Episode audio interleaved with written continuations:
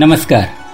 कथा पुरानी, कहानी नई के महाभारत विशेष के इक्यावनवे अंक में आपका स्वागत है। भारत में कई बोर्ड गेम्स का आविष्कार हुआ है, लेकिन अगर आपने गौर किया होगा तो आप पाएँगे कि इन खेलों को आप तीन कैटेगरीज में बांट सकते हैं। पहली कैटेगरी है जैसे सिर्फ़ भाग्य पर आधारित खेल सांप सीढ़ी इसका एक उदाहरण है। दूसरे हैं सिर्फ़ कौशल पर आधारित खेल, जैसे शतरंज।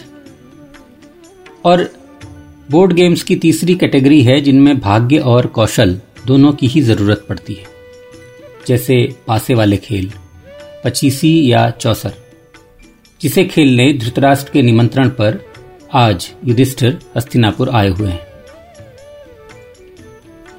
वैदिक काल में पासों के खेल से जुआ खेलने को बहुत सम्मानजनक माना जाता था। जैसे कोई राजा किसी प्रतिद्वंदी से द्वंद्व युद्ध का चैलेंज ठुकरा नहीं सब पाता था, उसी प्रकार जुए के निमंत्रण को भी आम राजा का ठुकराना अशोभनीय माना जाता था। ठुकराने वाला या तो श्री कृष्ण सा नए युग के विधान लिखने वाला युग सृष्टा और युग निर्माता हो या फिर किसी की भी परवाह न करने वाला कोई व्यक्ति हो। ऐसे ही दो प्रकार के लोग जुए के आमंत्रण को ठुकराने की क्षमता रखते थे। परंतु इस बार स्थिति अलग थी। श्री कृष्ण को पांडवों के जुए के खेल के लिए जाने की भनक तक नहीं थी। वह तो द्वारका में शाल्लो और दंतवक्र के आक्रमण का सामना कर रहे थे।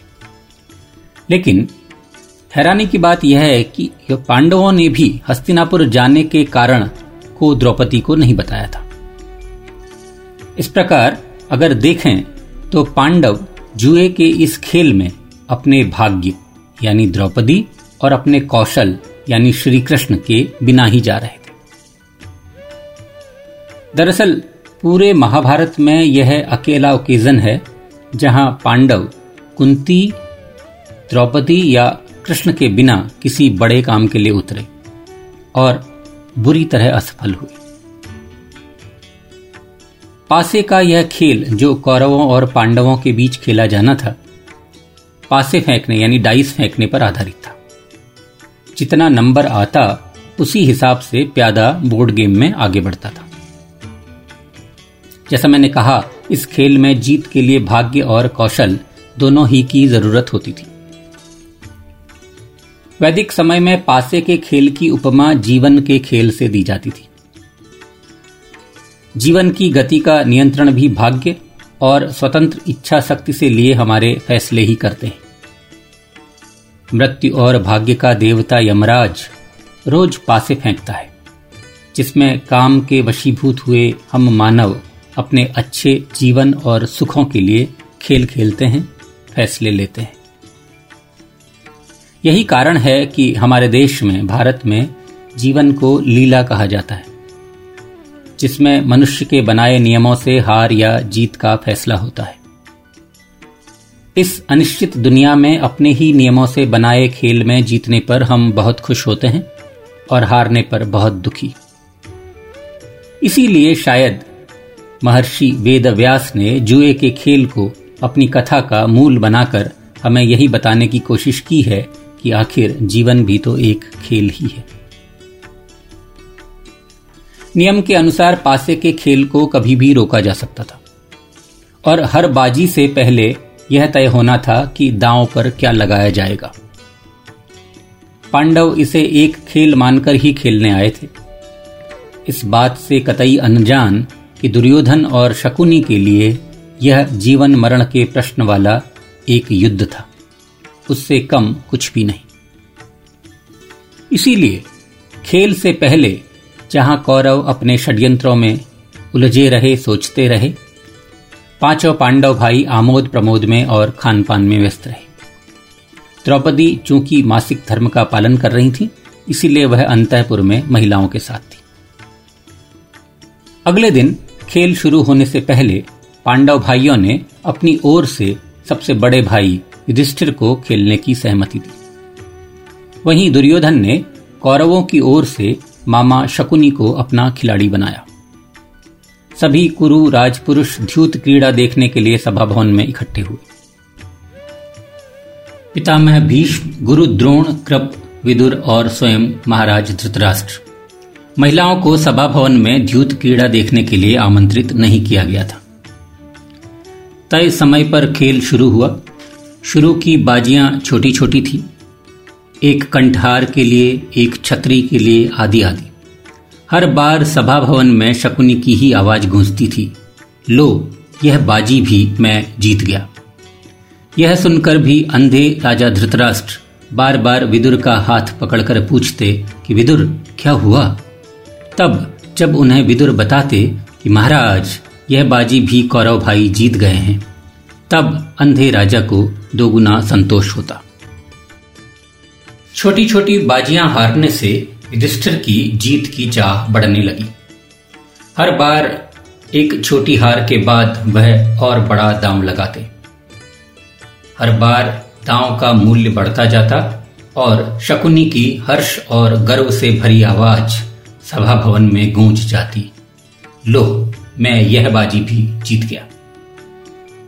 अब बाजियाँ बहुमूल्य वस्तुओं की ओर बढ़ चली थी। तब युधिष्ठिर ने अपना सोने का बना रथ दांव पर लगाया। शकुनी ने पासा फेंका और आवाज़ सुनाई दी, लो, यह बाजी भी मैं जीत गया। इसके बाद युधिष्ठिर ने अपने कोषागार के सारे रत्न एक साथ एक बाजी में झोंक दिए, परंतु जीता इस बार भी शकुनी हर हार के बाद युधिष्ठिर के मन का भाव प्रबल से प्रबलतर होता जाता कि अगले दांव में मैं सब कुछ, सारी हारी हुई वस्तुएँ जीत ही लूँगा। इस बार युधिष्ठिर ने अपनी सभी दासियों को दांव पर लगाया। परंतु पासा फिर शकुनी के ही साथ रहा और शकुनी की आवाज़ आई, लो, यह बाजी भी मैं जीत गया। इसके बाद युधिष्ठिर ने अपने सभी दासों को दांव पर लगाया उसके बाद हाथी, घोड़े, गायों, बकरियों और भेड़ों की बारी आई। परंतु हर बाजी के बाद सभा भवन में शकुनी की ही आवाज़ गूंजती कि, लो, यह बाजी भी मैं जीत गया। ग्यारहवीं बाजी होने तक युधिष्ठिर अपनी सारी धन संपत्ति हार चुके थे। यहाँ तक कि अपनी भूमि और अपने शरीर के आभूषण तक। तब घबराए हुए पांडव भाइयों ने उनसे विनती की कि अब इस खेल को रोक दिया जाए। उन्होंने कहा कि भैया, अब आगे मत खेलिए। खेल से हाथ खींच लेने में कोई शर्म की बात नहीं है। आखिर श्री कृष्ण ने भी मथुरा को सत्रह बार बचाने के बावजूद अठारहवीं बार लड़ाई में मैदान छोड़ना ही उचित समझा था। और आज कोई इसके लिए उनको दोष भी नहीं देता। परंतु युधिष्ठिर के मन में यह बात जमकर बैठ गई थी कि अगली बाजी के विजेता तो वही ही होंगे। बचा खुचा काम कौरवों के व्यंग्यों, तानों और हल्के फुल्के प्रोत्साहनों ने किया। दो राजाओं, युधिष्ठिर और धृतराष्ट्र के बीच के इस खेल को चुपचाप देख रहे भीष्म, द्रोणाचार्य और कृपाचार्य ने मौन रहने में ही भलाई समझी। परंतु विदुर ने राजा धृतराज से कहा कि, महाराज, अब यह खेल पागलपन की ओर बढ़ रहा है, इसीलिए इसे तुरंत रोक देना चाहिए। परंतु धृतराष्ट्र ने खेल रोकने से इनकार कर दिया। जीवन में पहली बार धृतराष्ट्र पांडु या पांडु पुत्रों से जीत रहा था। भला अपने इस आनंद और जीत के क्षण को वह कैसे रोकता? प्रकट रूप में राजा धृतराष्ट्र ने कहा कि विदुर अब युधिष्ठिर बच्चा नहीं है। वह एक स्वतंत्र सम्राट है। वह अपने निर्णय लेने में समर्थ है। मैं कैसे उसे खेल को रोकने का आदेश दे सकता हूँ? ग्यारहवीं बाजी के बाद जब युधिष्ठिर सारा धन, संपत्ति और भूमि हार गए तो बारहवीं बाजी में उन्होंने अकल्पनीय को दांव पर लगाया। नकुल को दांव पर लगाते हुए युधिष्ठिर ने कहा कि मैं विश्व के सभी पुरुषों में सबसे सुंदर और युवा नकुल को दांव पर लगाता हूँ। युधिष्ठिर को धर्मराज कहा जाता है। परंतु यह विचारणीय है कि यहाँ उन्होंने सबसे पहले नकुल को दांव पर लगाया, न कि अर्जुन या भीम को। क्या इसीलिए कि वह उनकी विमाता का पुत्र था, या इसीलिए कि उनकी नज़र में पाँचों भाई एक समान थे? बहरहाल, शकुनी ने अपने हृदय के करीब से लगाकर इस बार पासा फेंका और ऊँची आवाज़ में घोषणा की कि, लो, यह बाजी भी मैं जीत गया।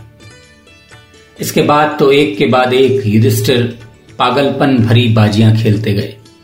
विद्वान सहदेव, बलशाली भीम, तनुर्धर अर्जुन और अंत में स्वयं। लेकिन हर बार बाजी का परिणाम वही हुआ।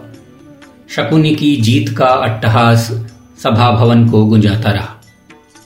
लेकिन अपने को हार जाने के बाद भी रिस्टर ने खेल को नहीं रोका और सत्रहवीं बाजी में घोषणा की कि अब मैं स्वर्ण कमल से कमनीय अंगों वाली अपनी पत्नी द्रौपदी को, जिसकी प्रेम मद भरी लाल आँखें हैं और पतली कमर है, उसके लिए यह बाजी खेलूँगा। युधिष्ठिर की बात सुनकर सारे सभा भवन में सन्नाटा छा गया। दुर्योधन ने मुस्कुराकर युधिष्ठिर को देखा और उसका दांव स्वीकार किया। फिर उसने शकुनी की ओर देखा और पासा फेंकने का इशारा किया। बिना समय गंवाए शकुनी ने पासा फेंका, बाजी हुई और बड़े ज़ोर से शकुनी की आवाज़ आई, लो, यह बाजी भी मैं जीत गया। बड़ी सभा में सन्नाटा छा गया। वृद्ध गुरुजनों को समझ में ही नहीं आया कि खेल खेल में यह क्या हो गया है। परंतु अभी और विभत्स होना बाकी था। दुर्योधन ने द्वारपाल प्रतिकामी को द्रौपदी के पास भेजते हुए कहा कि द्रौपदी से कहना, वह पांडवों द्वारा जुए में हारे जाने के बाद अब हमारी दासी बन चुकी है। मैं, दुर्योधन, उसका नया स्वामी हूँ और मैंने उसे सभा भवन में उपस्थित होने का आदेश दिया है। वह जैसी है उस स्थिति में। जब प्रतिकामी ने जाकर यह संदेश रजस्वला द्रौपदी को सुनाया तो द्रौपदी ने प्रतिकामी को इस प्रश्न के साथ वापस भेजा कि पहले मेरे उस जुआरी पति युधिष्ठिर से यह पूछकर आओ कि उसने मुझे पहले दांव पर लगाया था या स्वयं अपने आप को। क्योंकि यदि वह स्वयं को दांव लगा पर, पर लगाकर हार चुका था तो मुझे उसे दांव पर लगाने का कोई अधिकार नहीं था। जब प्रतिकामी ने यह बात सभा भवन में आकर दुर्योधन को बताई तो दुर्योधन को क्रोध आ गया। और दुर्योधन ने क्रोध में चिल्लाते हुए कहा कि एक दासी को स्वामी से प्रश्न पूछने का कोई अधिकार नहीं है। उससे कहो कि वह तुरंत मेरे सामने उपस्थित हो। दूसरी बार भी प्रतिकामी बिना द्रौपदी के साथ लिए वापस लौटा। इस बार द्रौपदी ने कुरुवृद्धों से प्रश्न किया था। और कुरुवृद्धों से किया द्रौपदी का प्रश्न यह था कि, वृद्ध कुरुजन, इस बात का जवाब दें कि एक स्त्री को, एक रजस्वला स्त्री को, एक राजश्री स्त्री को, कुरुकुल की वधु को, क्या इस प्रकार भरी कुरु सभा में जुए में दांव पर लगाना धर्म संगत है। ज़ाहिर था किसी भी कुरु वृद्ध के मुँह से कोई उत्तर नहीं फूटा। परंतु द्रौपदी के बार बार आने से इनकार करने से चिढ़ गए दुर्योधन ने इस बार अब अपने सबसे चहेते और आज्ञाकारी भाई दुशासन को द्रौपदी को लाने के लिए भेजा। और दुशासन को आदेश दिया कि हमारी दासी जहाँ हो, जिस हालत में हो, उसी हालत में उसे लाकर मेरे सामने प्रस्तुत करो। आज्ञाकारी दुशासन महिलाओं के अंतर्भवन में घुस गया और द्रौपदी के कक्ष में जा पहुँचा। रजस्वला द्रौपदी एक मासिक सने वस्त्र में लिपटी थी। दुशासन की धृष्टता देखकर वह सन्न रह गई। इससे पहले कि वह कुछ कहती या प्रतिरोध करती, दुशासन ने उसे बालों से पकड़ लिया और ज़बरदस्ती घसीटता हुआ सभा भवन की ओर ले चला।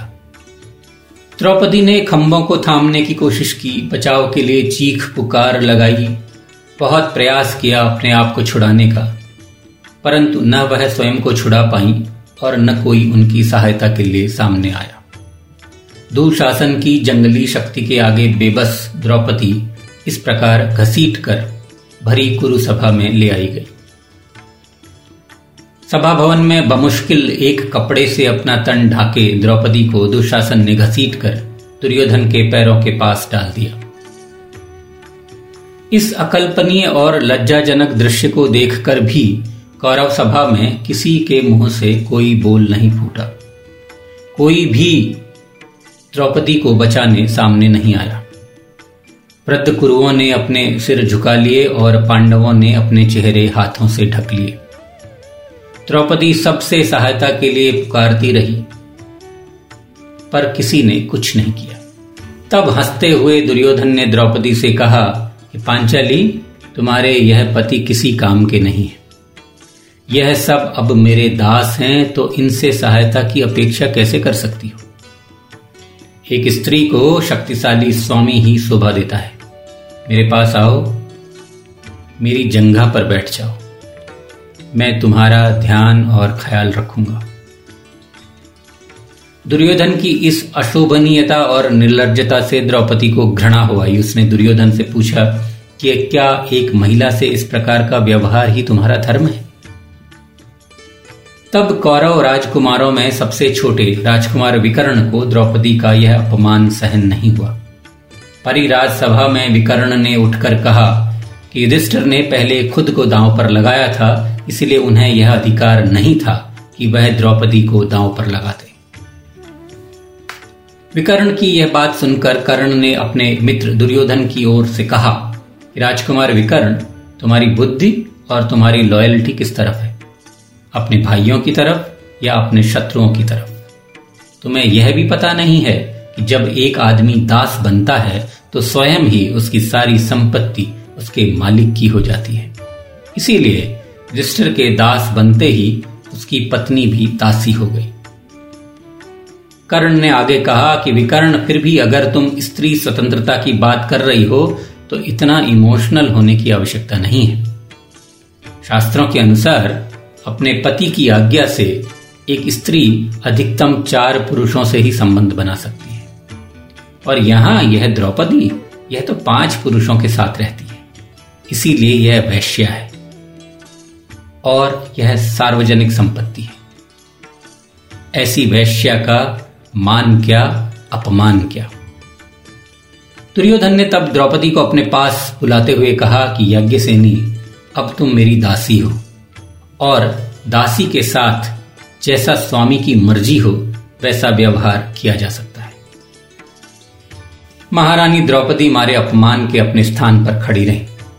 तब युधिष्ठिर अपने स्थान से बैठे बैठे ही चिल्लाया कि मेरे सारे छह दासों को मैं आदेश देता हूँ कि वह अपने सारे वस्त्र उतार दें। लज्जा से अपना सिर नीचा किए पाँचों पांडवों ने अपने वस्त्र उतारने शुरू कर दिए। अपने दुर्भाग्य को कोसती द्रौपदी यह दृश्य देखती रही। तब दुर्योधन ने दुशासन को आदेश दिया दुशासन, तुम्हें इस दासी के भी वस्त्र उतारने हैं। अगर यह स्वयं निर्वस्त नहीं होती तो तुम ही इसे निर्वस्त कर दो। हमारी सभा और सारा संसार हमारी दासी की लेजेंडरी ब्यूटी को देखे तो सही। दुर्योधन के इस आदेश से जब सब कोई सन्न रह गए, और किसी ने विरोध में भी कुछ नहीं कहा, तब यकायक द्रौपदी को ईश्वर का ध्यान आया। पांडव विरोध में इसीलिए नहीं बोले क्योंकि वह दास थे। स्वामी के आदेश के पालन को मजबूर। कुरुवृद्ध इस उहापोह में थे कि दुर्योधन स्वामी होने के नाते नियमतः, या नियमों की सीमा के भीतर सही था। स्वामी और दासों के आपसी संबंधों के लिए यह नियम कुरुवृद्धों के लिए नए नहीं थे। एक लंबे समय से चले आ रहे थे। तब धृतराष्ट्र के दासी से उत्पन्न पुत्र युत्सु ने द्रौपदी के इस अपमान का विरोध किया। परंतु वह दासी पुत्र था तो कौरवों ने उसे डांट डपट कर चुप करा दिया और वह लज्जा से अपना सिर नीचा किए बैठ गया। भीष्म, द्रोण और कृपाचार्य अपने मन के भंवर में गोते लगाते रहे। सोचते रहे कि कोई नियम भंग हुआ या नहीं, विरोध का कोई आधार भी उन्हें समझ में नहीं आ रहा था। इसीलिए वह सब चुप रहे। धृतराष्ट्र इसीलिए चुप रहा कि पुत्रों से उसे बहुत मोह था। और सारे दांव तो एक स्वतंत्र राजा युधिष्ठिर ने स्वयं लगाए थे। द्रौपदी की रक्षा की आर्तनादों का जब कोई उत्तर नहीं आया, तब द्रौपदी को महसूस हुआ कि पुरुषों के बनाए गए नियमों के बीच इस भरी सभा में वह कितनी असहाय और अकेली थी। उस क्षण जब दुशासन ने द्रौपदी के वस्त्र का एक छोर पकड़कर खींचना शुरू किया, तब द्रौपदी ने अपनी भुजाएँ आकाश की ओर उठाकर सृष्टिकर्ता से अपनी रक्षा की प्रार्थना की। कप कपाते सभा भवन की दीवारें शर्म से काली हो गई थी। बाहर और भीतर अंधेरा हो आया था। तब एक चमत्कार हुआ। दुशासन एक वस्त्र खींचता तो द्रौपदी के तन पर एक नया वस्त्र आ जाता। सभा भवन में वस्त्रों का ढेर लग गया। थक कर हाँपता दुशासन वस्त्र खींचते खींचते गिर पड़ा। परंतु द्रौपदी के शरीर पर वस्त्र बने रहे। जहाँ मनुष्यों की हद समाप्त हो गई थी, वहाँ ईश्वर ने मर्यादा निभाई। अपमान से लाल आँखों से अंगारे बरसाती द्रौपदी ने शपथ ली कि वह कौरवों को क्षमा नहीं करेगी और अपने बाल तब तक नहीं बांधेगी जब तक कि वह उन्हें दुशासन के रक्त से धो नहीं लेती। इस चमत्कार से साहस पाए पांडव भाइयों के भी बोल अब अंगारे बरसाने लगे। भीम ने प्रतिज्ञा की कि वह चुन चुन कर हर कौरव का वध करेगा और दुशासन की छाती फाड़कर उसका लहू पिएगा और दुष्ट दुर्योधन की उसी जंगा को तोड़कर चूर चूर कर देगा जिस पर बैठने का भद्दा इशारा उसने द्रौपदी से किया था। कहते हैं, तभी भवन के बाहर गंधे रखने लगे थे। कुत्तों और बिल्लियों के रोने की आवाज़ ने धृतराष्ट्र का हृदय विदीर्ण कर दिया था। विदुर ने कहा कि महाराज, अब तो इस सबको रोक दीजिए, वरना ईश्वर के कोप से न तो आप बचेंगे, न आपके पुत्र। तब जाकर अंधे धृतराष्ट्र ने द्रौपदी से प्रार्थना की कि, पुत्री, तुम्हारी जिह्वा पर जो शाप बैठा है, उसे वाणी मत दो। मुझे क्षमा कर दो कि मैंने इस जगन्यता को होने दिया। रोका नहीं। मैं अंधा हूँ, बूढ़ा हूँ और मूर्ख भी। इसीलिए मुझे और मेरे पुत्रों को क्षमा कर दो। मैं तुम्हें तीन वरदान देता हूँ, जो चाहे मांग लो।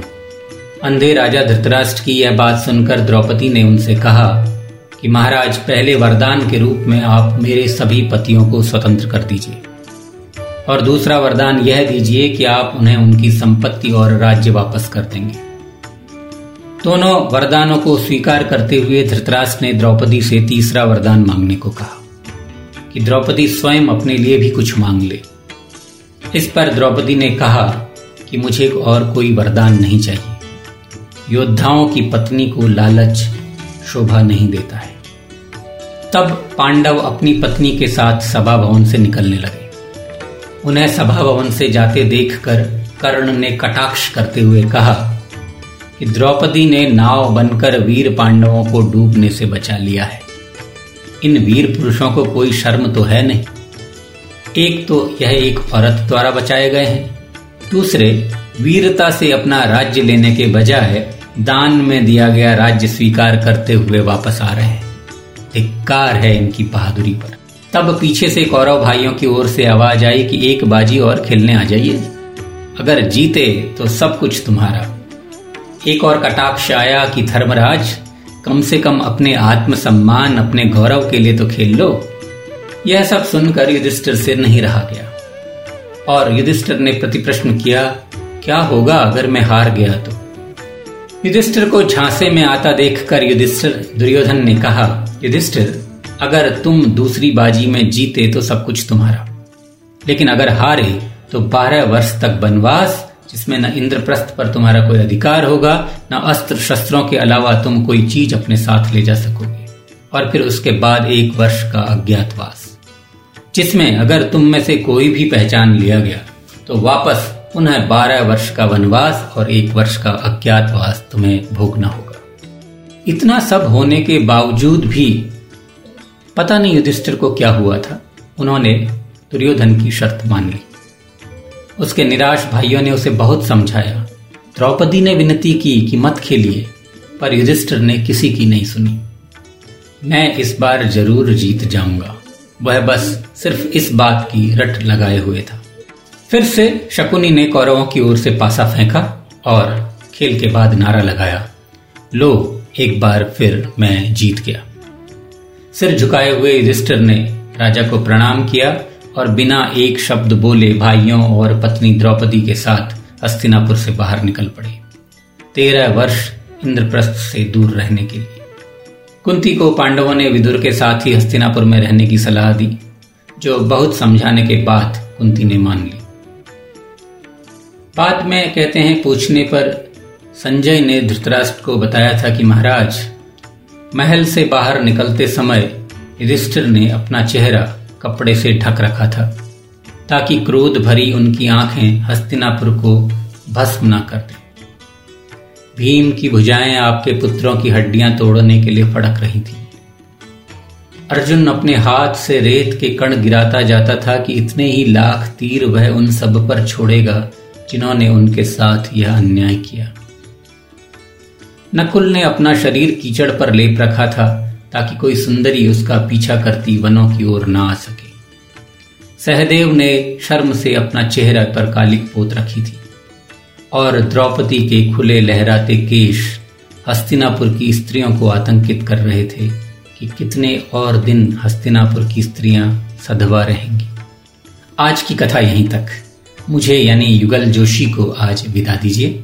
जल्द ही कथा पुरानी कहानी नई के महाभारत विशेष के बावनवे अंक के साथ पुनः हाजिर होऊँगा। तब तक के लिए नमस्कार।